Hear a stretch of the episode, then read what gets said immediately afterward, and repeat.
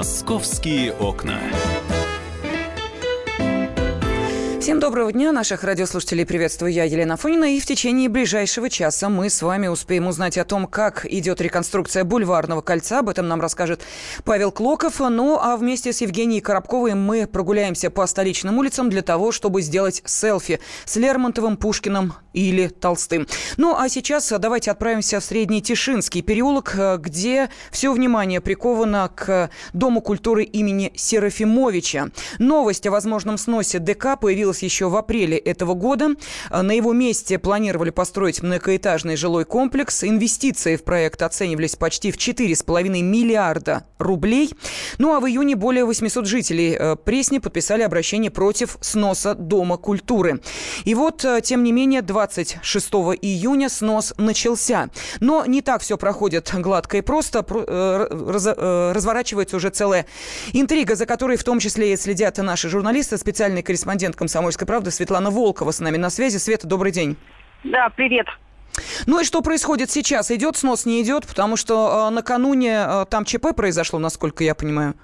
А, ну, сейчас пока снос приостановлен э, специальным э, документом, который выдало Мосгорнаследие. Э, действительно, последние два дня, вот понедельник и вторник, э, очень активно там работали э, строители, поскольку им надо было освобождать площадку.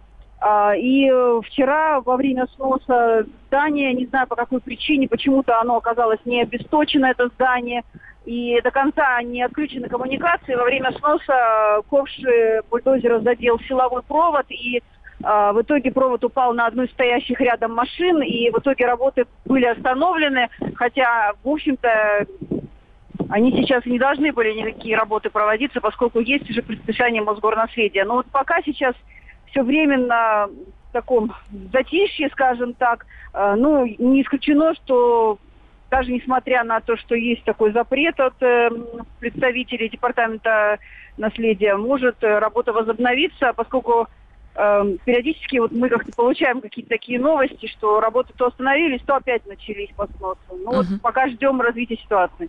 А, Света, а вот на данный момент что из себя представляет э, ДК? Ведь э, там, насколько я понимаю, два дня э, все-таки пытались какие-то работы вести. Э, стена разрушена, все да, здание. Вот что там происходит? Частично сейчас здание разрушено, с одной стороны. Но надо сказать, что еще 9 июня в этом здании проходили спектакли Э, театр «Школа современной пьесы». И, собственно, еще неделю назад так экстренно оттуда эвакуировался этот театр многострадальный, который в 2013 году от пожара пострадал, и э, временное убежище нашел в этом ТК. Но сейчас пока вот здание частично поцарапанное уже бульдозерами, э, ну, основные конструкции его еще сохраняются, и по э, свидетельствам очевидцев и специалистов, тех, кто защищает это здание, защитников Старой Москвы. А, еще урон зданию такой вот эм, Э, сильный не нанесен. То есть, в общем-то, еще можно восстановить какие-то его части, которые порушены. Угу. Спасибо огромное. Специальный корреспондент «Комсомольской правды» Светлана Волкова сейчас была с нами на связи. Но э, нужно напомнить, что демонтаж здания должен был начаться в следующем году. По крайней мере, именно так э, заявил экс-депутат Госдумы Владимир Родин. И формально это здание не охраняется законом, так как не включено в реестр памятников культурного наследия. Но 22 июня Департамент культурного наследия мэрии Москвы было подано заявление горожан о включении Дома культуры в реестр. Э, в поддержку э, этого требования выступил и Союз московских архитекторов. Его представители заявили, что ДК имеет все признаки ценного исторического и архитектурного объекта и попросили запретить планируемый снос здания, создать экспертную комиссию для присвоения Дому культуры имени Серафимовича статуса ценного исторического и архитектурного объекта культурного наследия памятника архитектуры как вновь выявлено. Вот сейчас с нами на связи координатор общественного движения «Архнадзор» Константин Михайлов. А, Константин Петрович, я приветствую вас. Здравствуйте. Доброе утро. А у меня вопрос следующий. Скажите, пожалуйста, ну если действительно судьба этого здания была под вопросом, почему раньше подобное заявление не было подано, почему это происходило вот буквально, когда уже решение было вынесено 22 июня в спешном порядке, жители начали как-то активно действовать в этом направлении, что не верили, что снесут? Ну, во-первых, видимо, жителям до последнего времени никто это не сообщал. Во-вторых, э, насколько я знаю, наша, например, заявка от имени Ахнадзора была подана несколько раньше. недели на две. Ну, в общем-то, далеко не всегда, или, вернее сказать, почти никогда планами сноса никто не делится. Объектов в городе много, как только можно заниматься. Другое дело, тут вообще нужно ставить вопрос кардинально. Насколько правомерен сама uh-huh. постановка вопроса о сносе вот таких объектов. Ведь согласно тем данным, что есть в нашем распоряжении, на этом месте планируется высотное строительство в 65 метров высотой объектом строительный новый запланирован. Вместо вот этого двухэтажного маленького здания. Кто подобное вообще разрешает? Почему эти, вот эти решения принимаются без какого-либо обсуждения с экспертами, с горожанами, с жителями окрестного района, без малейшей огласки? Тут надо говорить о самом порядке принятия строительных решений в Москве, который абсолютно ненормален сейчас. Собирается в закрытом режиме градостроительно-земельная комиссия в главе с мэром Собядиным или ее рабочая группа. И вот или оттуда, как из черного ящика, залетают некие принятые решения, на основании которых потом принимаются уже распорядительные документы московской мэрии. Константин Петрович, а чья подпись должна быть решающей под подобными документами? Я не знаю, кто именно это подписывает. Это вот у нас... Основной... Не, ну какого уровня это должен быть человек? У нас основной э, орган принятия решений – это градостроительно-земельная комиссия. Угу. Ее официально возглавляет мэр Москвы Сергей Семенович Собянин. Понятно. А, теперь а, вопрос, который касается, собственно, самого ДК имени Серафимовича. Чем а, интересно это здание и почему а, оно должно считаться объектом культурного наследия? Ну, я считаю, что она, в общем, этого достойна. Это вполне, ну, так сказать, достойный образец конструктивизма. Во-первых, московского, которого все меньше и меньше с каждым годом, несмотря на заклинание о том, что мы его все любим и бережем. И, во-вторых, у него такая очень славная художественная, историческая биография, вот, начиная с самого конца 20-х годов, когда она появилась, с ним связано много разнообразных интересных культурных проектов, которые и 30-х, и 50-х, и 70-х годов. Вот такой послужной список, это здание постоянно было таким очагом московской культуры, могло бы им и впредь оставаться, служа, служа жителям окрестного района как минимум. Угу. А, скажите, пожалуйста, вот то, что касается э, сегодняшних дней, э, что сейчас э, делают э, представители движения Архнадзор, находятся ли они э, вот на месте сноса этого э, здания, и, соответственно, вот что вы сейчас знаете о нынешнем положении дел, как там сейчас все обстоит? Ну, вчера находились практически каждый день, потому что вот эти предписания об остановке сноса были выполнены далеко не сразу. Конечно, мы продолжаем за этой ситуацией следить. Вот сегодня сигналов, слава богу, о том, что снос возобновиться не было. Но, к сожалению, это может любую минуту произойти вот по, по той практике, которую мы имели в последние годы. Но там только э, представители вашего общественного движения или жители тоже там э, стоят, не Нет, дают технике здесь что, что очень важно, тут есть инициатива, так сказать, вот жителей района, да, здесь а, есть на кого опереться, и видно, что люди хотят сохранить это здание, чтобы возможно, пользоваться им в дальнейшем как таким вот... Э, это что еще важно, да, ведь если мы... Это здание общественного назначения, да, в нем была какая-то культурная жизнь, какие-то детские студии, образовательные программы осуществлялись э, в разные времена, да, и театр, да, это вот так, такой вот фокус общественной жизни небольшого района, да, если его убрать и поставить на его месте жилой комплекс, то этот э, очаг общественной жизни исчезнет. Я думаю, жители еще и поэтому так а, решительно настроены за его сохранение. У нас меньше минуты. Еще один вопрос, достаточно важный, на мой взгляд. А, здание э, было аварийным или оно находилось в более-менее приличном состоянии техническом? Ну, у нас нет таких данных, что оно прямо-таки падало. Я думаю, никто это не, не решится такого утверждать. Угу. То есть экспертизы не проводились, да, насколько я понимаю, состояние здания? У меня нет такой информации о том, что это было здание в аварийном состоянии. Понятно. Спасибо огромное. Координатор общественного движения «Архнадзор» Константин Михайлов сейчас был с нами на связи. Ну, а журналисты Московского отдела «Комсомольской правды» будут обязательно следить э, за тем, что сейчас происходит с Домом культуры имени Серафимовича, как там разворачиваются события, э, будет ли э, продолжен снос этого объекта или все-таки жителям и общественникам удастся его приостановить. Об этом обязательно будем вас информировать. Московские окна.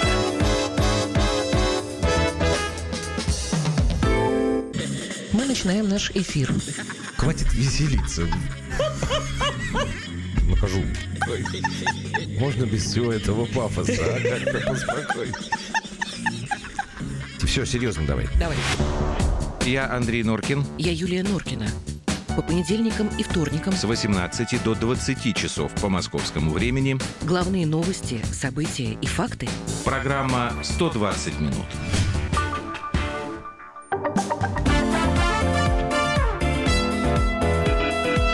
Московские окна.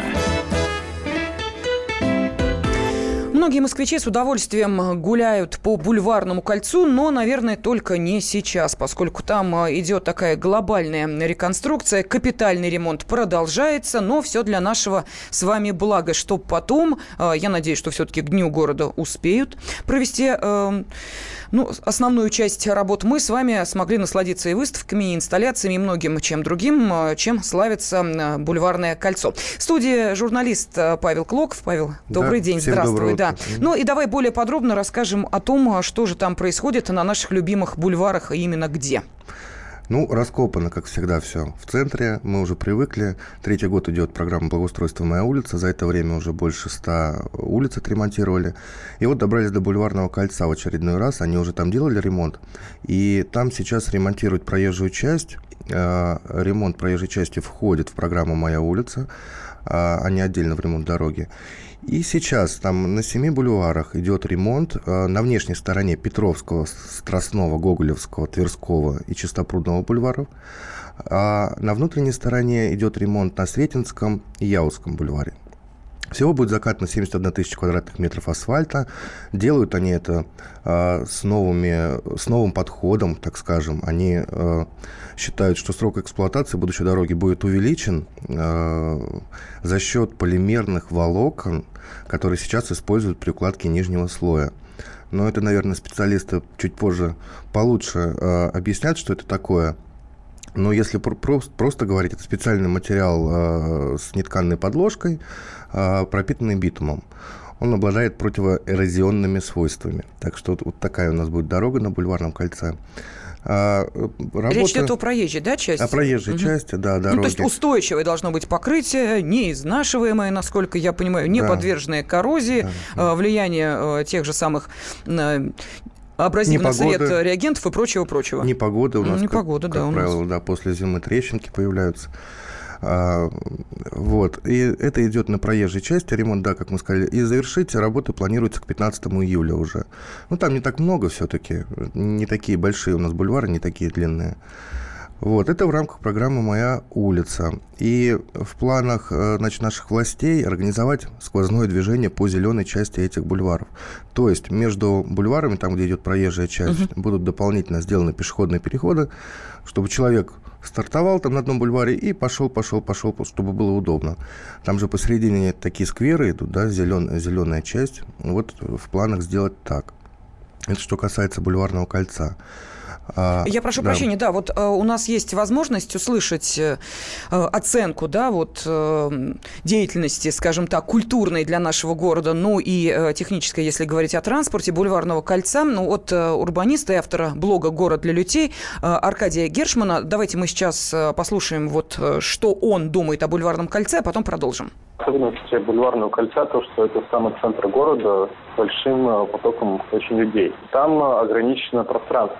Сделать удобно всем там не получится в принципе никогда. Потому что элементарно для всех э, места не хватает уже сейчас, а раздвигать их на дома никто, естественно, не будет. Приоритеты таковы, что первым идет пешеход, дальше велосипедисты, общественный транспорт, только потом идет, идет машина, и в самом конце идет уже парковочные места. Поэтому, чтобы сделать хорошо хотя бы для первых, э, нужно потеснить немного всех остальных. Может звучать немного радикально, но нам следует оставить трамвай, либо выделенную полосу для автобусов, э, одну полосу для движения и широкие тротуары. Решений тут несколько, но вот э, то, что идет сейчас, когда по сути просто меняется асфальт на брусчатку, это не очень полноценное решение. Зато там сейчас идет обособление трамвая и создание трамвайных платформ. И на мой взгляд, это самое большое достижение, потому что хотя бы безопасность. Потому что когда люди выходят в проезжую часть, это дискомфорт для водителя, это большой стресс для пассажиров и просто потенциальные жертвы. Вообще с Аркадием уже не первый раз общаюсь. Он э, ярый защитник пешеходов. Это Он- чувствуется. Это чувствуется, да, очень сильно. Он говорит о том, что в Москве автомобилистов на самом деле не так много по сравнению с остальным населением. 20% всего. А 80% это пешеходы. Почему же больше, большинство должно страдать, правильно, да, перед меньшинством? Вот когда мы с ним говорили о реконструкции Тверской, которая продолжается се- сейчас, а, а, оставшаяся часть Тверской, он тоже считает, что там, ну, конечно, совсем машин оттуда не уберешь, но сделать поменьше полос автомобильных, на его взгляд, можно было бы. И еще вот, больше расширить. Кстати, Паш, интересный вопрос. Я думаю, что у нас остается буквально 4 минуты. Тем не менее, задать его э, нашим радиослушателям можно. Как вы считаете, кто в Москве главный? Автомобилист или пешеход? Вот на ваш взгляд, пожалуйста, 8 800 200 ровно 9702, телефон прямого эфира. Будет интересно узнать ваше мнение. Кто в Москве главный, автомобилист или пешеход? Потому что действительно вот сейчас реконструкция, о которой мы говорим, э, и э, в том числе бульварного кольца, проводится в интересах пешеходов. Это могу сказать точно абсолютно, потому что расширенные тротуары, они настолько комфортные для пешеходов, э, не надо пробираться между э, рядами машин, припаркованными сикось-накоси, как угодно. Ты идешь спокойно, свободно и по красивым тротуарам. Это пешеходам нравится. Автомобилистам не очень. Особенно в этом смысле мне Новый Арбат нравится. Там такой широченный тротуар. Там, когда выходишь из магазина, до дороги даже и не видно. Да. Потому что там еще и деревья, и, и лавочки, скамейки с фонарями. Ну, просто вообще. И даже их не слышно. Они как-то вдали. Настолько сильно расширили. Да, но зато, э, Паша, автомобилисты говорят, зачем вам пешеходам это нужно? У вас что, там демонстрации идут каждый день? Что вы там, э, понимаете ли, толпами ходите по этим улицам? Пройдет там э, сотня человек, и все. А нам вот тут машину припарковать негде. И, кстати, вот в следующем часе мы поговорим о том, к чему это приводит, о том, что машину припарковать э, негде. Значит, нужно стараться не ехать в центр. Это вот я за наших властей отвечаю, потому что они хотят сделать именно исторический центр города пешеходным. Потому что в других районах мы такого не видим. Я, например, живу в Ясенево, там обычные дороги широкие, узенькие тротуары, потому что там людей не так много. А центр есть центр, туда тя- тянется очень много людей, туристов, поэтому сделали ставку на это. Да, но мы помним, что а, помимо реконструкции, то, что касается вот а, тротуаров а, и проезжей части, идет еще и определенная реконструкция вот внешних фасадов домов. Она будет? э? Да, да, как правило, тоже будут ремонтировать фасады, обновлять вывески. То есть э, реконструкция э, касается всего внешнего вида улицы, а не только там коммуникации, которые прячут под землю, провода, связь, электрические, э, расширение тротуаров, как мы сказали, сужение проезжей части, обновление фасадов. То есть это целый комплекс такой. И красивые фонари. Везде И разные. Красивые фонари под старину. Фонари просто очень красивые. Так, ну что, давай мы сейчас с Бульварного кольца с тобой переместимся на набережные. А Там ведь тоже полным ходом идет. Да, я кратко скажу, что вообще еще сделают в этом году. А, Программа «Моя улица» она будет продолжаться и в следующем году, но основная часть работ э, планируется, основную часть работ сделать в этом. Вот набережные у нас тоже преобразятся. 12 набережных. Краснопресненская, Ростовская, Смоленская, Савинская, Болотная и другие. А, На них высадят деревья, чтобы также разделить прогулочную и транспортные части. А, И все эти набережные, все 12 штук, они образуют дугу прогулочную. Это что касается набережных. Потом э, продолжается реконструкция Садового кольца. В прошлом году сделали ее западную часть, отремонтировали. Теперь рабочие перебрались на восточную. Это отрезок от Смоленской площади до улицы Долгоруковской.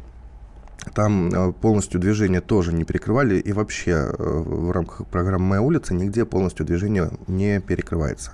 Вот даже на Бульварном кольце там по две полосы всего лишь э, в каждую сторону. А, Одну полосу, один ряд ремонтируют, а машины пускают по второму.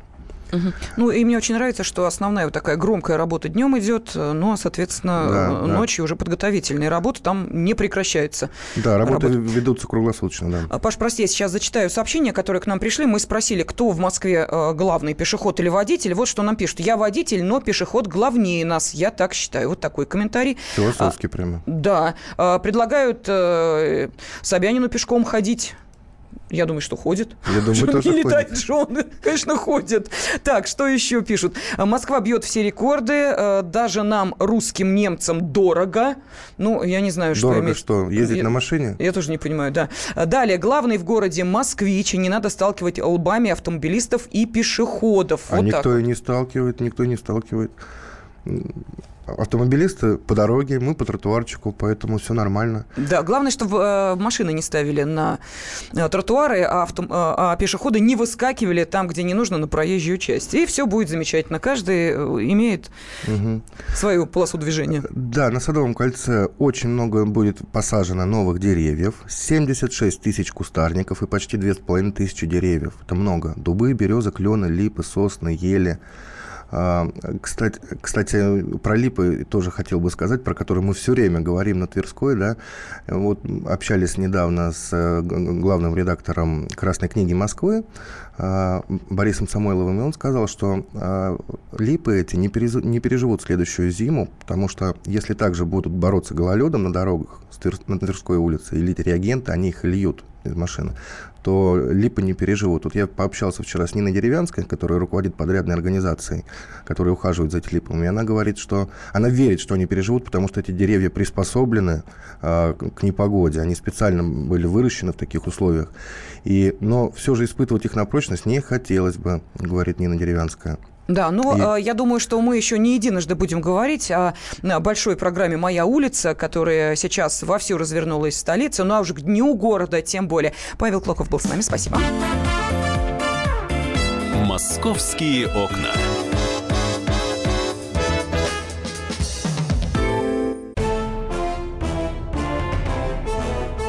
Товарищи солдаты и офицеры российской армии. Полковник Баронец разрешает обратиться. Звоните и задавайте накопившиеся вопросы. Угроза НАТО, жилье для военнослужащих и перевооружение России.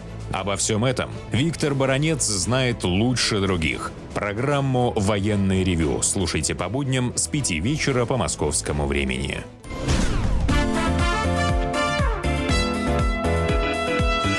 «Московские окна».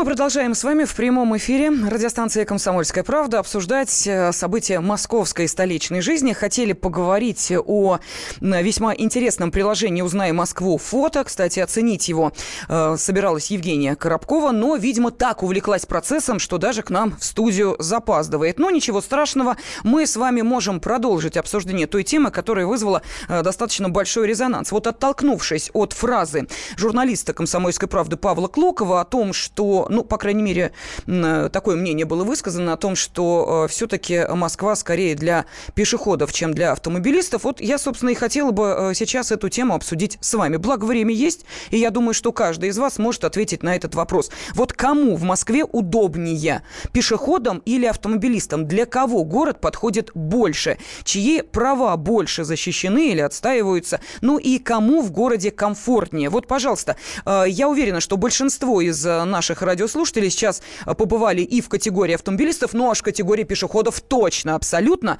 Поэтому 8 800 200 ровно 9702, телефон прямого эфира, можете позвонить или можете отправить сообщение на WhatsApp и Viber 8 967 200 ровно 9702. Для кого Москва комфортнее, удобнее для пешеходов или для автомобилистов? Чьи права больше защищены? На кого город рассчитан? Вот можете э, позвонить и вместе с нами обсудить эту весьма, на мой взгляд, э, интересную тему, потому что постоянно возникают э, эти э, вопросы и пререкания, что вот все делается, ну, по крайней мере, в центре Москвы для удобства пешеходов. Все эти реконструкции, весь этот проект «Моя улица», который расширяет пешеходные зоны, сужает дорогу. Автомобилисты сетуют, бурчат, пешеходы радуются. Или тоже не радуются, потому что говорят, а зачем нам столько места, мы можем и, ну, буквально вот чуть ли не по одной тропочке пешки ходить. Дайте, пожалуйста, на возможность автомобилистам развернуться в полную мощь и не создавать пробки, которыми мы пеше... Э, ну, в результате которых мы, пешеходы, дышим вот этими выхлопными газами. Стоят, понимаешь, на, в пробках и газуют тут, а мы э, ходим, гуляем и испытываем некие неудобства. Так для кого Москва? Для пешеходов или для автомобилистов? Пожалуйста, жду ваших телефонных звонков 8 800 200 ровно 9702, телефон прямого эфира. Но и для того, чтобы э, услышать экспертную оценку, мы дозвонились нашему автообозревателю Андрею Гречанику. Андрей, добрый день, здравствуй. Э, всех приветствую тебя, Лена, очень рад слышать. Я тоже тебя очень рада слышать. У меня к тебе, как э, к автообозревателю и автоэксперту вопрос, и как к пешеходу тоже. Вот когда ты из одного состояния в другое переходишь, в каком тебе комфортнее? В э, состоянии пешехода или автомобилиста? Вот ты, ты, ты знаешь, я не, не, не побоюсь сознаться, но на самом деле мне комфортнее в состоянии пешехода. Но это, видимо, связано с какими-то моими персональными тараканами, потому что мне нравится ходить пешком. Вот мне нравится это ощущение. Мне не нравится быть пешеходом, мне нравится передвигаться на своих двоих. Поэтому я с большим удовольствием вот могу дойти от станции метро до здания редакции эти 20 минут через Петровский парк, и мне это нравится. Но если я я, предвосхищаю твой вопрос и понимаю, что речь идет о Москве и, и кому здесь э, удобнее живется или кто здесь себя лучше чувствует, то Москва, особенно центр ее, это, безусловно, э, город и место для автомобилистов. Э, пешеходы здесь на, на второй позиции совершенно точно. Угу. А почему ты делаешь долго. такой вывод, Андрей? Вот на чем основываются э, твои рассуждения? Ну, здесь же жир, здесь же вот самый-самый, самая накипь, здесь же здоровенные деньжища. Центр Москвы – это э, все деньги нашей России, это одна из э, дорогущих мировых столиц. Здесь ярмарка тщеславия, здесь хочется друг перед другом выделываться, и, и именно здесь это и происходит. Ну что тут, будут пешком, что ли, ходить? Нет, здесь ездят дорогущие машины, э, здесь это важно. И важно продемонстрировать, а, свою состоятельность, деятельность, б, свое пренебрежение тем, кто э, к тебе по уровню не, не, не в состоянии подтянуться. Ну, это совершенно точно. Но, а, тем не менее, для того, чтобы демонстрировать э, свои шикарные автомобили, э, сама структура города э, должна быть таким образом выполнена, чтобы этим автомобилям, что называется, было где разгуляться. Потому что проехать 100 метров, я не знаю, от своего офиса до своего дома, а некоторые именно так и приобретают жилье где-нибудь недалеко от офиса, но это не то расстояние, которое можно оценить в качестве комфортного для автомобилиста. Все-таки большинство ездят достаточно долго и отнюдь не на шикарных автомобилях, а на автомобилях довольно среднего класса. Вот для них, для автомобилистов, ну, скажем так, до среднего э, уровня, Москва удобна или нет? Э, неудобно, конечно, но тут же опять э, надо исходить из того, что мы же все привыкаем, мы адаптируемся. Э, и когда человек едет, и вот с позиции человека, который передвигается в метро и знает, сколько минут, прям с точностью до секунды он потратит на дорогу от дома до работы, ему кажется, что да, поехать в машине, застрять в пробке, там кто-то дымит, кто-то коптит, кто-то сигналит, и не пойми пойми сколько, вокруг стройка, это же так муторно и неудобно, а они прям вот даже переживают за автомобилистов. А автомобилистов это не парит. Он знает, да, он будет ехать, но он в это время прочитает электронную почту, девушка накрасит губы, э, накрасит глаза, э, с кем-то покоммуницирует, позвонит, родители позвонят детям, дети позвонят родителям, начальники вздрючат э, подчиненных, э, подчиненные э, напишут какие-то там презентации, которые они не успели, поленились э, вчера сделать. Тут же жизнь, она проходит прямо за рулем. Если посмотреть вокруг, то видно, что люди э, заняты чем-то, а те, кому уже некуда спешить, они просто расслабленно слушают музыку или, допустим, э, какую-то разговорную радиостанцию вроде нашей. Так, ну хорошо. В таком случае в продолжение темы задаю тот же самый вопрос нашим радиослушателям. Кому в Москве комфортнее? Вот вам, как москвичу, в каком качестве в нашем городе комфортнее? За рулем автомобиля или в э, состоянии э, непринужденной прогулки по Москве? Вот э, пешеходом или автомобилистом? Кому в городе комфортнее? Пожалуйста, телефон прямого эфира 8 800 200 ровно 9702 или можете прислать э, комментарий на WhatsApp и Viber 8 967 200 ровно 97 9702. Андрей, ну а вот то, что касается э, состояния пешеходов, да, сейчас идет большая реконструкция.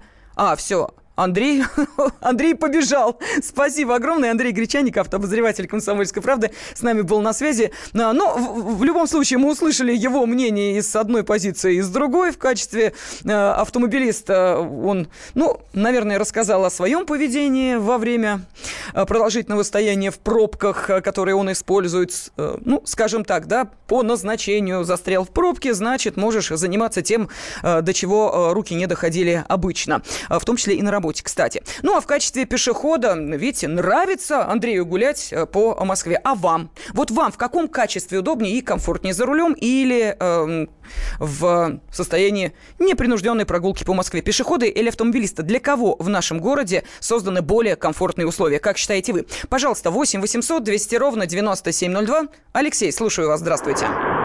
Да, добрый день. Я бы хотел сказать то, что автомобилистам более комфортнее ездить внутри третьего кольца, так как я именно таксист являюсь и постоянно на колесах.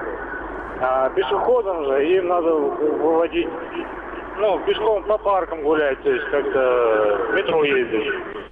Ну, то есть я считаю, что центр для, для автомобилей. А вам в каком э, качестве комфортнее передвигаться по Москве? Я понимаю, что работа у вас такая, когда нужно за рулем. Но вот если бы не работа, вы бы пешком передвигались или все-таки э, пользовались бы автомобилем?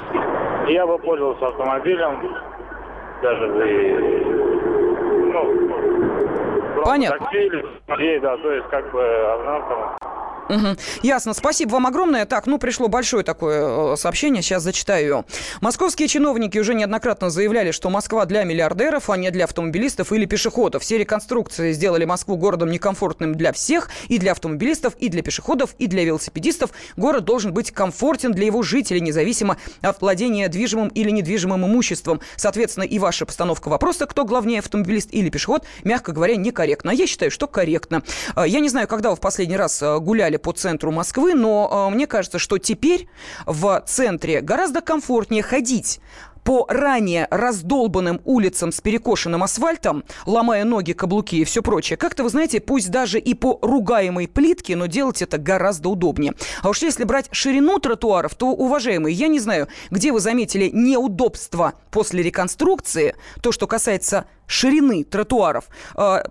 Вот я считаю, это мое личное мнение, вы можете с ним опять же не соглашаться, можете вот на, на тот же номер WhatsApp и Viber отправить сообщение или поспорить в прямом эфире, позвонив по телефону 8 800 200 ровно 9702. Но даже внешний облик центра уже преображается, причем в лучшую сторону. А, поэтому предположить э, уличить, точнее, да, а, власти города в том, что они заботятся только о неких миллиардерах, а отнюдь не о москвичах, ну, у меня, как честно говоря, вот э, язык не повернется. Удобно? Да. Красиво? Да. Всем ли? Не знаю. Вот поэтому, собственно, вопрос о том, кому комфортнее в Москве пешеходам или автомобилистам, я и задавала э, нашим радиослушателям. Ну, продолжает идти сообщение. Э, к сожалению, уже, наверное, не успею их зачитать, просто время заканчивается. А вот в следующем часе мы с вами э, поговорим о такой предъяве, как пояснять за шмот. Вот если вы даже не понимаете, о чем идет речь, то в 12 часов 5 минут по московскому времени будьте с нами.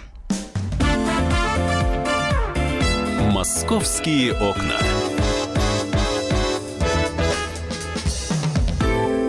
Весь этот мир – шахматы. Если только, конечно, это можно назвать миром. Это одна большая-пребольшая партия. И как бы мне хотелось, чтобы меня приняли в эту игру. Я даже согласна быть пешкой. Только бы меня взяли. Хотя, конечно, больше всего мне бы хотелось быть королевой. Льюис Кэрролл. Алиса в Зазеркалье. Пешки, которые рвутся в короли, и короли, которые притворяются пешками. Рокировки властей и геополитические размены. Об этом моя программа «Занимательная геополитика». Слушайте каждый четверг с 7 часов вечера по московскому времени. Ваша Галина Сапожникова.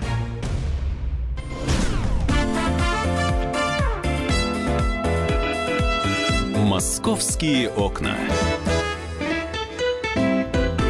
Мы приветствуем всех, кто слушает радиостанцию «Комсомольская правда». И в течение ближайших 45 минут прямого эфира мы поговорим о той неприятной истории, в которую попал э, известный российский актер Владимир Этуш. На пороге одной из московских поликлиник он подскользнулся и получил довольно серьезную травму. Но об этом через полчаса. А сейчас о психологической травме. Хотя нет, о физической тоже пойдет речь. В студии специальный корреспондент «Комсомольской правды» Дина Карпицкая. Дина, приветствую тебя. Доброе утро, доброе утро. Я, э, ты знаешь, э, готовясь к обсуждению той темы, э, которую ты изучала, э, забил- э, забила в поисковик э, вот это вот словосочетание эм, Ответь за шмот. Пояснять за Поясни шмот. за шмот. Да, и ты знаешь, э, первое, что выскочило, это такая обширная статья э, одного из журналистов города Пензы, который в местном издании э, написал буквально следующее. Я процитирую сейчас, да, потом ты скажешь, вот это э, история местная или в Москве то же самое. Начинается статья со следующего вопроса. С вопросом «Ты правый» пензенских подростков избивают за камуфляж и подвороты. В городе идет расправа с людьми, которые носят не те вещи. За поддельную одежду, камуфляж, паленый патч, подвороты и даже брендовые вещи пензенцев недоброжелательно встречают на улицах города со словами «поясни за шмот». В 16 году э, в Пензе распространилось новое течение. Среди подростков появились правые модники, эткая полиция моды. Они унижают и даже избивают горожан, которые одеваются не так. Ну, тут немножко все, так скажем, в одну кучу сброшено, но в целом примерно так оно и есть. Единственное, что, конечно, не избивают всех подряд за подворот. Я сама лично хожу, джинсы, вот сейчас модно, да, подворачивать. Это вот э, подростковая такая тема, как бы развлекуха у них такая. То есть, если я, взрослая тетя, одену там, надену на себя все эти вещи, патчи и так далее, сейчас поясню, что это такое, то меня, конечно, не тронут. Но если это будет идти группа подростков, там две девчонки, парень, девушка, то к ним пристанут, да, вот такие вот, э, где-то они называются правые, где-то это около футбольники, называется оф, сейчас я даже записала, э, офники, офники называется эта тема. Я думала, что это от слова оф, а оказывается, около футбола, вот. То есть это такая вот, не знаю, э, что, что- как, я даже не знаю, как это все для себя даже, да, характеризовать. Такая молодежная вот фишка. Вот они как-то самоидентифицируются друг с другом, кучкуются. Вот им можно носить этот камуфляж, кому-то нельзя. И вот они в определенных местах собираются и э, веселятся там, выпивают, курят. Я это своими глазами видела, как все это происходит, эти тусовки. И вот им скучно, просто пить, курить же скучно, да, и нужно кому-то прицепиться. И вот ходят мимо люди, а они к ним цепляются. Но э, люди ходят их же возраста, они цепляются к ним или Мы э, вчера- они могут прицепиться к кому угодно? Мы вчера проводили эксперимент следственный, так скажу.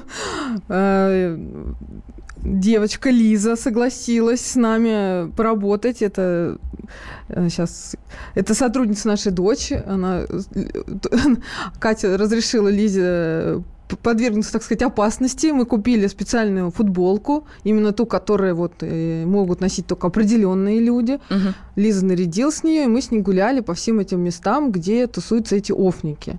И она специально, я шла там сзади немножко, она впереди, и мы смотрели, как они на нее реагируют. Но, слава богу, может, ну, как бы, с точки зрения журналистики, конечно, мне было бы интереснее, если кто-нибудь прицепился, но с точки зрения, там, понимания, да, что это все-таки ребенок, к нам никто не прицепился, но, но все равно в компанию мы попали, этих хофников, с ними подружились, пообщались, вот. Но я хочу сказать, что Елизавета Елисеева, она не просто девочка, она наша олимпийская надежда, она синхронистка, она такая высокая, красивая, да, и на нее и так внимание обращали, а уж в этой футболке, так вообще. вот Что, мне- что, что за футболка-то? Вот Значит, объясни, смотри, что там такое? я вообще для себя открыла какую-то другую планету. То есть э, я сама мама там, ну не подростка еще, почти подростка, но я знать не знала, что, оказывается, есть какая-то одежда для не для всех. А она есть, и это очень популярная тема. Например, вот из наших российских дизайнеров, это вот есть э, «Спутник 1985» называется фирма. Там продают одежду, как она называется, casual, уличный casual, да, уличный повседневный, там Мгм. толстовки, какие-то футболки, там джинсы такие, все такого все, знаешь, вот, как из 90-х, вот лихих таки, такой стиль. Там, значит, какие-то странные надписи, типа там «поганая молодежь» там на футболке, там, да, в этой стране никто не смеется, что такое вот все мрачно, грустное. Есть э, один магазин в Москве, куда все едут специально это все покупать. Там, причем, выдали нам чек тоже странного содержания. То есть, не как обычно кассовый чек, а там с какими-то печатями, там круг смерти, там не замкнуть. Ух ты То есть, как. там вообще как-то вот нагоня- нагоняется какая-то мрачность, вот такое вот все. И вот, понимаешь, вот в этом настрое они вот наряжаются в эти футболки. Но это вот дешевая фирма относительно, вот «Спутник» 1985. То есть ты уже себя чувствуешь, купив и надев эту вот Уже футболку, как часть- часть некой вот субкультуры, Субкультуры, да? да, То есть да. это вот твои там, я не знаю, братья-единомышленники, Да, Есть сестры, если- подруги и прочее. Мгм. Вот именно, да, потому что когда Лиза вчера была в этой майке, в этой футболке, ее сразу как бы за свою там приняли. Ну, а в чем это выражается за свою? Что там? Подходи ну, к ну, нам. вот смотри, мы Мгм. идем, да, значит, а, ну, во-первых, расскажу, где места, где собираются, вот по Москве, да, Москва не Пенза, конечно, здесь у нас побольше Простор. пространства, но они все равно находят друг друга там с помощью, как всегда, соцсетей. Значит, одно место излюбленное в ДНХ есть магазин, там лента такой сбоку стоит, а, супермаркет, вот там они тусуются, эти офники, собираются со всей Москвы. А, но вчера, кстати, нам не очень повезло, потому что был праздник Холи, и, и все поехали туда, вся молодежь. Но э, кое-где мы застали, значит, этих офников. А еще одно место э, в Отрадном, около торгового центра. Это всегда около торговых центров, обрати внимание. Вот это вот у нас сейчас подростки и торговые центры неразделимые какие-то понятия. Они вот, для них это там культура, вот этот центр. Это отдельная тема, я тоже ей как-то занималась, да, изучала вопрос. То есть у них в этих торговых центрах тусовки, прогулки, они там сидят, Wi-Fi ловят бесплатный, там Кока-Колу купил себе, да, вот эту дешевенькую, и сидят весь день. Это отдельный разговор. Вот и там же эти офники. То есть они все, все подростки сейчас вот в этой вот варятся, да, э, торгово-рыночных отношениях, так скажем. И вот, значит, и около торгового центра Золотой Вавилон в Отрадном. Там прямо целая туса. Я не знаю, может, это в поветрие этого района, может, что. Но вот там вот известное место вот этих офников. И вот мы приезжаем. Лиза идет, стоит кучка подростков, все с сигаретами, все лет ну, там от 13 до 16. Самый старший был 16 лет, это там пара человек. В основном там были совсем мелкие такие парни, лет по 10, по 1, тоже все вот друг у друга там. Первое, что они меня спросили, когда я подошла, взрослый человек, а у вас есть сигарета? Вот сразу, сходу. Ну, ну, значит, вот Лиза наша идет мимо, я смотрю, у них головы так ее сторону ших, все поворачиваются, Мгм. они сразу, значит, смотрят. Но она такая представительная, высокая. Если бы она там шла, я представляю, какая-то такая, знаете, забитая, они тут же подошли к ней, конечно же, стали спрашивать, ты кто, откуда, за кого стоишь, называется. То есть вот смотри, вот эти вот э, люди в этих всех майках, это я вот сказала только про одну фирму, «Спутник», а есть еще российский дизайнер Гоша Рубчинский, он жутко популярен на Западе, там во Франции у него свои бутики, в России он не так популярен в силу того, что очень дорогой, очень дорогая одежда, там куртки по 40 тысяч, там штаны по 20, то есть вот это вообще вот это самый писк, вот этот Гоша Рубчинский среди этих тусовок, я не знаю, кто там может себе это Вот позволить. я как раз хотела спросить, подожди, мы говорим о подростках, Да. откуда у них 40 тысяч, А и вот тебе- взрослых-то таких А денег. вот ну, тебе товарно-денежные отношения, Ага, понимаешь, они понятно. уже Так, вот... То есть это уже некая даже классификация по возможности Да, приобретения да. этих То есть вещей. мы шли в этой майке, она совсем там полторы тысячи рублей себе много кто может позволить, да, ее купить. А вот если, ты шла, если бы она шла в этом Рубчинском, то ей бы вообще там головы все посворачивали, наверное. Ну, иностранные есть тоже фирмы, они там такие военизированные, э, там, знаешь, типа военные какие-то такие фасоны, курток, там, вот, вот это тоже все, вот уличная мода такая, вот они по моде, по этим вот отличительным знакам, еще есть такая тема у них, патч называется, такая наклейка на э, футболку покупается, есть там левые патчи, то есть поддельные, есть правые, как-то они там это умеют все отличать, сразу считывать сходу, На- настоящий ты купила этот патч или ты купила какой-то там поддельный там в переходе, не знаю. Ну, э, ну, короче, э, мы с Лизой мимо шли, они вот так вот все на нее среагировали, ну, так- но не подошли к ней, не драться, ничего выяснять, за кого стоишь, там не спрашивать, хотя она была готова, она все тоже знала. Оказывается, все подростки знают, что нужно отвечать. А что нужно отвечать на этот вопрос? Нужно отвечать вопросом на вопрос. То есть, если ты не лох, ты должен не, не сразу тупо сказать, за кого стоишь, значит, за кого болеешь. Там, Спартак, ЦСКА, еще что-то. Нужно отвечать, а ты за кого стоишь, там, а где ты взял эту шмотку, вот это все, короче, вот такая вот тема. Короче, и смех, и грех. Я, видишь, сама даже на жаргон уже перешла, потому что мы сразу там вчера с ними э, долго общались, с этими подростками. Ну, и, и вот нашу Лизавету там, конечно, они сразу зауважали. А если бы она была духленькая, там, какая-нибудь занюханная, извиняюсь, то, То конечно, могли могли, что? могли побить, сказать, а что Ага. ты, чё ты на себя тут нацепила, ты Ну, болеешь? насколько я помню, вот э, подобные истории в социальных сетях гуляют, когда э, за вот эту самую по- по- пояснять за шмут э, начинают э, и силу применять. Но мы продолжим через две минуты обсуждение этой темы. «Московские окна».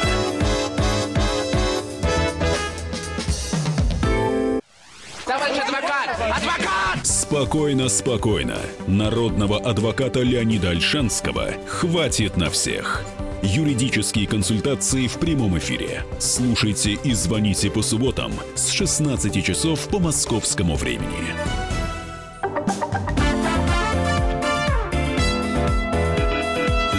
«Московские окна». Студии специальный корреспондент «Комсомольской правды» Дина Карпицкая. И я думаю, что вот сейчас многие наши радиослушатели открывают для себя особый мир подростковой культуры, потому что в этом мире значимо все, вплоть до того, э, какую вещь ты носишь, свой ты или не свой. И что такое пояснять за шмот, э, ну, я думаю, что, может быть, нам-то взрослым и не очень понятно, а вот подросткам объяснять не нужно. И вот, э, Дин, мы с тобой заговорили о том, что ты, ну, такое небольшое исследование провела, э, выяснила... Э, Внедрилась, так кто скажем. Кто свои, кто не свои. А вот скажи, пожалуйста, а что бывает тем, кто не свои, не так себя ведут, не в том ходят? Бьют. Просто бьют. Причем, э, конечно, они тоже не дураки же, да, у нас дети. Они не будут тебя бить ВД, на ВДНХ, там, на у всех на глазах. Назначаются стрелки, они там в этих группах потом спят, находят друг, друг друга. И прямо в лесах собираются. Девочки с девочками стенка на стенку идут. Мальчики с мальчиком. Я вот буду готовить материалы. Мы обязательно эти видео э, ну, на сайт на наш разместим, чтобы вы видели, да, что это происходит. Насколько я поняла для себя, конечно, это никакая не, фут, ну, не футбол, к футболу не имеет отношения. Это просто вот они себя к кому-то должны прикрепить угу. найти себе какой-то флаг, так скажем, да, в голове, за кого я там стою, с кем я там дружу, и все. И вот, вот эта агрессия бешеная, которую, я не знаю, откуда в детях берется, наверное, психолог нам объяснит, да, да. им нужно найти выход. При том, что сейчас, вот я вчера была в, в этом Отрадном, это не самый плохой район Москвы, как я всегда считала, да, торговый центр довольно крупный. Там на заднем дворе вот собирается вся эта молодежная тусовка. Многие вот девчонки там тоже в камуфляже стояли с этими наклейками, да, вот эти вот. Парень там был, мы включим, да, его синхрон. Да, услышим сейчас. Он там в майке с какими-то ножами, это все что-то значит, каждая буковка там э, что-то значит. Ну, давай вот сейчас послушаем да, давай. этого подростка. Сколько ему лет? Ну, лет 15. Лет 15. Вот давайте э, послушаем, как он объясняет ту символику, которая изображена на э, его футболке. Личные ножи, типа, готовы, готовы к бою, невиновных нет. Э, это значит, ну, как бы для каждого есть своя статья. Э, еще 13-12 АКАП, э, типа черепок, э, смерть мусорам, болты, вражские звезды, а вокруг все объединяет. Вот, пожалуйста. Дин, я не поняла, у него папа я в тоже, местах заключения, Я тоже спросила, ты что, говорю, с зэками тусуешься? Нет. Вот куда, откуда-то к ним вот это все а приходит? что это за тюремная романтика, которая вдруг неожиданно... Вот ты начала говорить о том, что какой-то вот из 90-х, вот это прямо оттуда. Да, футбольные эти хулиганы, они же вне закона, да, для них там милиция, менты – это самый большой враг, там убежать от мента – это вообще самое крутое, что ты можешь сделать. И вот это все вот, видимо, насаждается вот этой вот атмосферой, да, противостояния. Ну, я... Э... Причем, когда он мне это объяснял, какие-то девочки шли мимо, еще младшего возраста, и они стали говорить, да ты лох, ты там вот у тебя зеленым накрашен, так не должно быть, там какие-то слова. Я просто стояла, слушала, у меня, во-первых, уши вяли от количества мата, во-вторых, я не поняла ни слова. О чем был этот диалог, а они друг друга прекрасно поняли. То есть у них свой сленг такой, ну, я, мне даже страшно говорить, мне 34 всего-навсего, я уже, да, не понимаю этих детей, хотя я не считался никогда там в, в отрыве от другого поколения. Э, и потом что меня удивило, то есть я как будто побывал в каком-то фильме американском плохом, где вот эти вот подростки-негры тусуются из плохого района с сигаретками, с этим вот полублатным каким-то, эй, чувак, там, ты чё там? Ну, я могу тебе сказать, Дин, что, э, ну, в силу возраста ты этого, конечно, не помнишь, э, но, тем не менее, вот конец 80-х было движение, когда любера ходили на центровых, и ходили они в клетчатых штанах, вот даже а, у... вот видишь, они тоже Совершенно верно, совершенно верно. Даже у группы Любе есть, э, как мы помним, такая песня э, «Клетка-клетка», да? Да, да, да. Вот, э, так вот, те же самые абсолютно фанатские движения, тоже разделение «ты в джинсах», а тогда это было эй даже Щекочихин а. написал одну из произведений «Ловушка 46. Рост 2», была такая пьеса, вот она как раз была посвящена тому, как Любер решил себе джинсы купить, понимаешь, то есть перейти в другую категорию, ну, скажем так, социальный слой, ну и, соответственно, отношения вот У меня между вопрос, этими мы группами. что, катимся назад вот. или все по кругу идет. Вот, я об этом и хочу сказать. Может быть, это не проблема, подожди, может быть, это просто болезнь роста. И каждое поколение через это проходит, ну, просто по-своему. Кто-то джинсы э, о них мечтал, понимаешь, а кто-то мечтает вот об этих а самых... это Гоша Рубчинский. Гоша Рубчинский за 40 тысяч футболка. Э, так вот, мы хотим спросить, вот то, что мы сейчас обсуждаем, по вашему мнению, это болезнь роста или действительно серьезная проблема современности? Пожалуйста, э, телефон прямого эфира 8 800 200 200 ровно 9702 или можете прислать сообщение на WhatsApp и Viber 8 967 200 ровно 9702.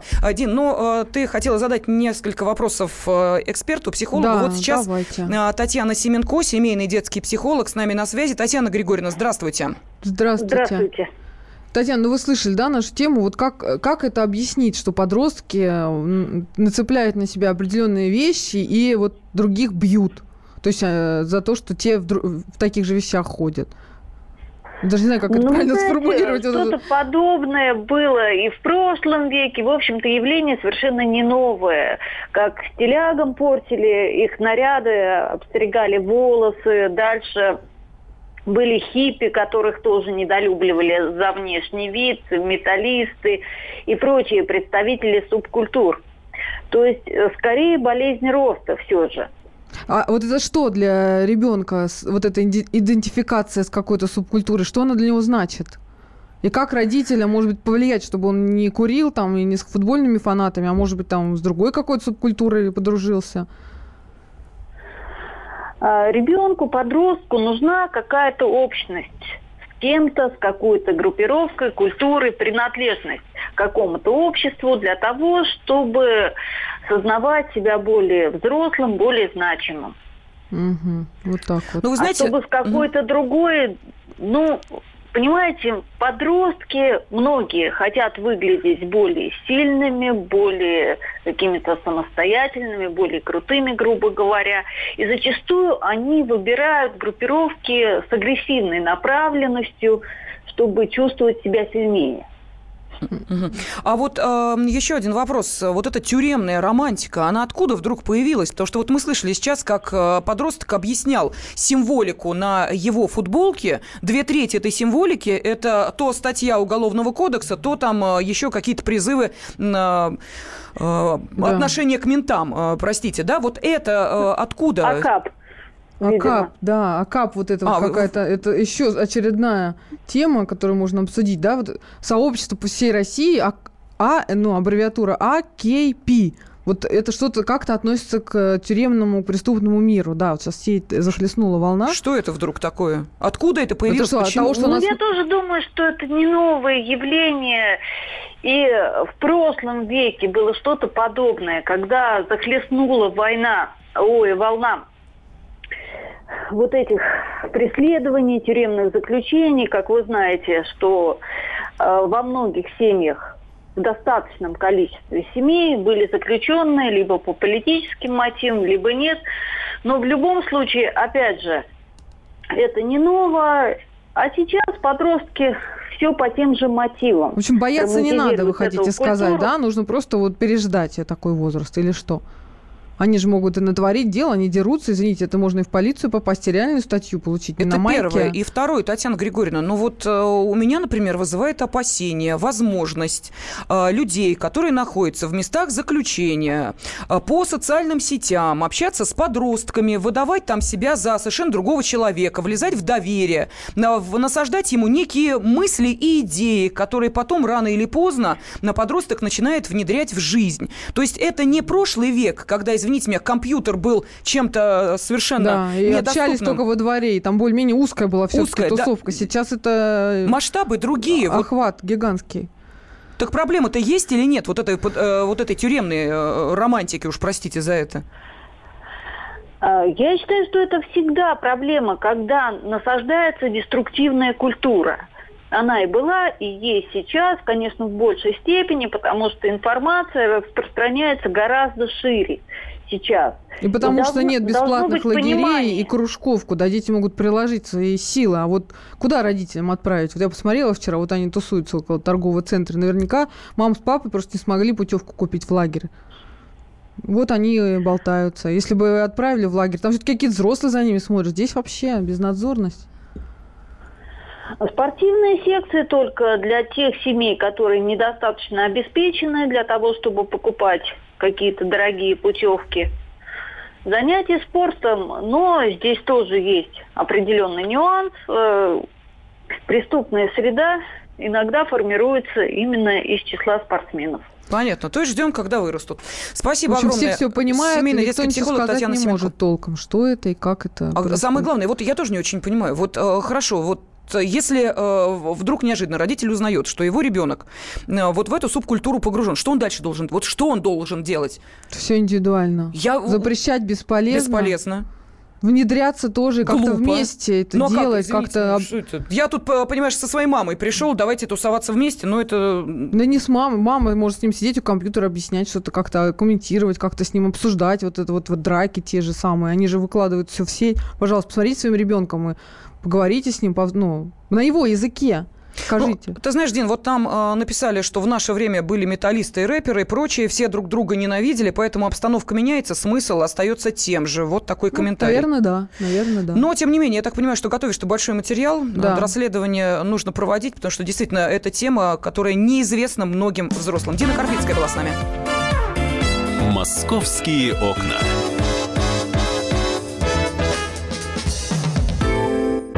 Мигранты и коренные жители.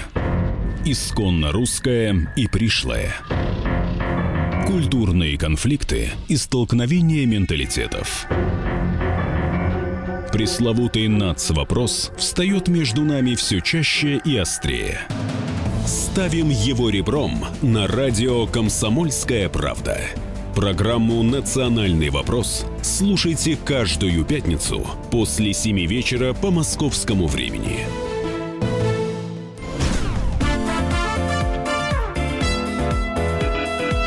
«Московские окна». Вот сейчас в нашем информационном выпуске вы слышали о том, что э, народного артиста СССР Владимира Этуша из реанимации перевели в отделение нейрохирургии. Но э, я хотела бы сейчас э, объяснить, почему, собственно, эту тему мы решили обсудить. Здоровьем, конечно же, Владимира Абрамовича мы внимательно следим, но почему Владимир Абрамович попал в НИИ Склифосовского? Вот здесь история, на мой взгляд, с одной стороны, ну, как-то выходит из э, разряда обычных и типичных. С другой стороны, вот что называется, никто не застрахован. Дело в том, что о, том, что предшествовало попаданию э, Владимира Абрамовича в НИИ Склифосовского, рассказала его э, супруга. Она пожаловалась в социальных сетях на отсутствие удобных парковок возле московских поликлиник. И, по ее словам, именно это и стало причиной травмы ее супруга. Ну, вот довольно эмоционально она написала, что широких тротуаров э, до хрена, а припарковаться можно только за километр. Что я и сделала, как законопослушная, рассказала Елена Этуш на Facebook. И по ее словам, пока она искала место для парковки, Владимир Абрамович в одиночку попытался подняться по лестнице и упал. А, Но все дело происходило э, во время посещения стоматологической поликлиники, и после вот этого падения на лестнице Владимира Этуша срочно госпитализировали в НИИ имени Склифосовского, поместили в реанимацию. А, Подозревали у артиста перелом э, шейного отдела позвоночника, но этот диагноз не подтвердился. И позднее медики сообщили, что диагностировали у Владимира Абрамовича ушиб спины, но поскольку ему 95 лет, возраст преклонный, то оставили его под наблюдением в реанимации. Сегодня как мы и слышали, его перевели в отделение нейрохирургии. Ну, накануне не состоялся спектакль, в котором должен был принимать участие Владимир Этуш, э, но сам Владимир Абрамович, э, вот, как говорят, чувствует себя э, хорошо, но, тем не менее, что называется, проблемка-то есть, а именно, что, во-первых, можно будет, ну, скажем так, при желании отсудить у поликлиники или, может быть, у московских властей, а может быть, это дело бесперспективное, доказать, э, что падение э, связано с отсутствием парковок, э, или все-таки лечебные учреждения должны отвечать за тех, кто споткнулся и упал на их пороге. Я думаю, что тонкостей здесь достаточно много. Вот с них-то мы и начнем обсуждение. С нами на связи адвокат Олег Павлович.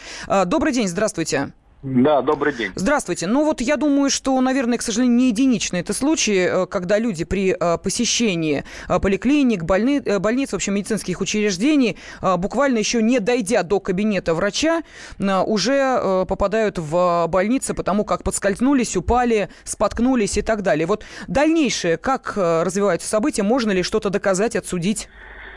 Ну, то, что вы назвали проблемкой, к сожалению, это большая проблемища, и которая длится уже годами, потому что действительно хотелось бы, чтобы возле социального объекта была возможность оставить машину и довести своего больного родственника прямо к главному входу. Но, с другой стороны, мы понимаем, что это делается не так уж и просто, потому что, во-первых, ограничены возможности лечебного учреждения. Если даже будет 100 парковочных мест и не окажутся занятыми другими пациентами, это вопрос не решит. Власти Москвы обещают эти вопросы как-то двигать, потому что идет дискуссия о платных парковках, о запрете стоянки, но разрешении остановки. Вопрос это очень такой дискуссионный и большой. Что касается конкретного случая. В данном случае никакой судебной перспективы не будет, потому что нет причинно-следственной связи между отсутствием парковочного места в данный момент и падением э, Владимира Абрамовича, к сожалению, на крыльце. И ни один суд не признает вины в данном случае медицинского учреждения. А, потому что медицинское учреждение в данном случае, скорее всего, не отвечает за организацию парковочного места. Для этого существуют другие органы власти, и ЦОД, и ГИБДД, и районные городские администрации и все остальное прочее. Э, в данной ситуации сложилась парадоксальная такая вот э, обстановка, что можно предъявить претензии, конечно, и городским властям, и больнице, что они обеспечили достаточное количество мест если такая возможность была бы у них. А с другой стороны, если мы понимаем, что человек в определенном возрасте неустойчив, состояние здоровья и прочее, и прочее, ну, наверное, нужно было бы проследить, чтобы он сам не ходил по таким опасным местам, как крылечко поликлиники. Может быть, нужно было вместе найти парковочное место и за ручку тихонечко человека сопроводить.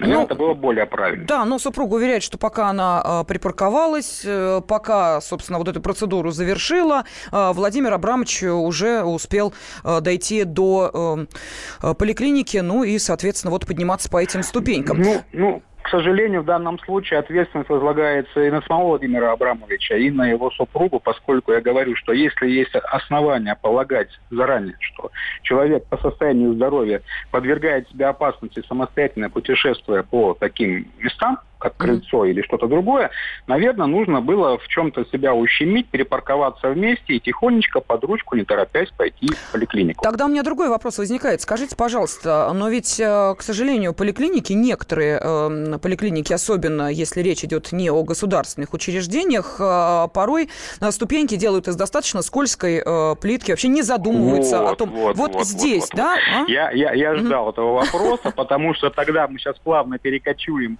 темы организации парковок и дорожного движения в ответственности того собственника, который э, сделал опасным э, свое крыльцо. То есть не почистил сосульки, не убрал налить, не посыпал песочком или использовал материалы, которые подвергают человека э, возможности травмироваться. В данной ситуации, если представителям Владимира Абрамовича удастся доказать, что падение стало результатом некачественного или небезопасного строительства вот этого крыльца, тогда, конечно, вопросов не будет, и они, клиника будет отвечать не в любом случае, потому что это должно быть доказано экспертным заключением, что человек бы не упал, если бы. Но угу. я боюсь, что на сегодняшний день, поскольку на дворе хоть и холодное, но не ледяное лето, и вряд ли там такие существуют э, ступеньки, которые под, э, ставят в угрозу человека поднимающимся, если там какой-то там штырь не торчит или каких-то дефектов нет, я думаю, что ответ будет примерно такой же, какой сформулировал я, что будьте в следующий раз осторожней, а если у вас есть проблемы, пусть у вас сопровождающий, так сказать, может преодолеть эти ступеньки. Ну, к сожалению, по большому счету, к сожалению, жаль, что человек травмировался, и хороший очень человек травмировался. Да. Но в данной ситуации, понимаете, предъявить э, при наличии стандартного крыльца, вот э, условия, что, ребята, отвечайте, у вас нет ни парковки, у вас неудобное крыльцо, у вас высокие ступеньки и прочее, прочее, прочее, будет очень нелегко. Понятно. Спасибо огромное. Адвокат Олег Павлович сейчас был на связи с нашей студией. А, ну и э, хотелось бы услышать еще одно экспертное мнение. Руководитель общественной системы обеспечения безопасности дорожного движения Константин Крохмаль с нами. Константин Витальевич, здравствуйте. Да, привет Приветствую вас. Здравствуйте. Скажите, пожалуйста, а когда вообще эта проблема с отсутствием парковок э, у э, поликлиник, больниц э, началась? Ну, вообще, я хотел бы сказать, что, Елена, держитесь, наш любимый Этуш, держитесь, я их очень хорошо понимаю и знаю. Вся Россия молится я надеюсь, скоро увидим в Вахтангском театре. Э, так что вся Россия сейчас за это. Но ситуация просто чудовищная. Это началось как раз с момента, когда стали продавать за 15 тысяч российских рублей вот эти вот права парковки инвалидов. Вот эти значки для инвалидов. Половина или больше в Москве машин с инвалидными значками это обычные нормальные жеребцы, которые экономят на э, парковках. Поэтому и получилась такая коллизия, что в поликлинике, я знаю прекрасно Долгоруковскую улицу, я там учился рядом, э, детство прошло, молодость моя, с, э, Слобода, как мы ее называли, я прекрасно это знаю. Там есть места для инвалидов, есть места там. И сейчас правительство, э, в принципе, выделяет, и правительство Москвы выделяет. Но, но там стоят вот эти быки стоят, которые купили значки для инвалидов за 15 тысяч рублей, а парковка стоит гораздо в разы дороже. Вот они экономят. И получается, что действительно Елене пришлось искать место, куда приткнуться вот в этой на Слободе, которую сейчас на, построили еще, предыдущий мир построил, вот как этот самый небоскреб, там действительно не проткнуться. Вот и ситуация получилась такая. Здесь нужно срочно шерстить эти вещи. Но самое главное, что формально любой инвалид может уступить право у которых нет автомобиля, вот они зарабатывают, инвалиды наши, так, я ни, никого против не имею, они действуют по закону, вот эти люди стоят, которые покупают богатые у инвалидов, они покупают у него право парковочного места, платят 15 тысяч рублей, и человек, который без автомобиля поручает э, водителю с дорогой иномаркой э, э, значок для перевозки инвалида. Вот они этим и пользуются, и поэтому сейчас э, все места для инвалидов в торговых центрах, Э, на московских улицах, они все заполнены, они все сделаны. И вот действительно Елена, она не смогла найти, она действительно 95 лет, 96 год, надо поздравить нашего любимого Этуша с тем, что действительно он молодец, он э, э красавец, просто великий актер, человек великий. И вот ему не, не, не дали возможность просто припарковаться. Я считаю, что вот таким людям, значимым, как Этуш, и другим нашим э, деятелям культуры, науки, надо давать права Москва должна давать значок такой, что паркуюсь где хочу, потому что эти люди, они заслужили право парковаться где они хотят. И бросить машину в неположенном месте, пожалуйста, на несколько э, минут, э, я считаю, что это надо дозволить это делать. Это да. штучная вещь. Спасибо огромное. Руководитель общественной системы обеспечения безопасности дорожного движения Константин Крохмаль был на связи э, с нашей студией. Мы, конечно, желаем здоровья Владимиру Абрамовичу Этушу. «Московские окна».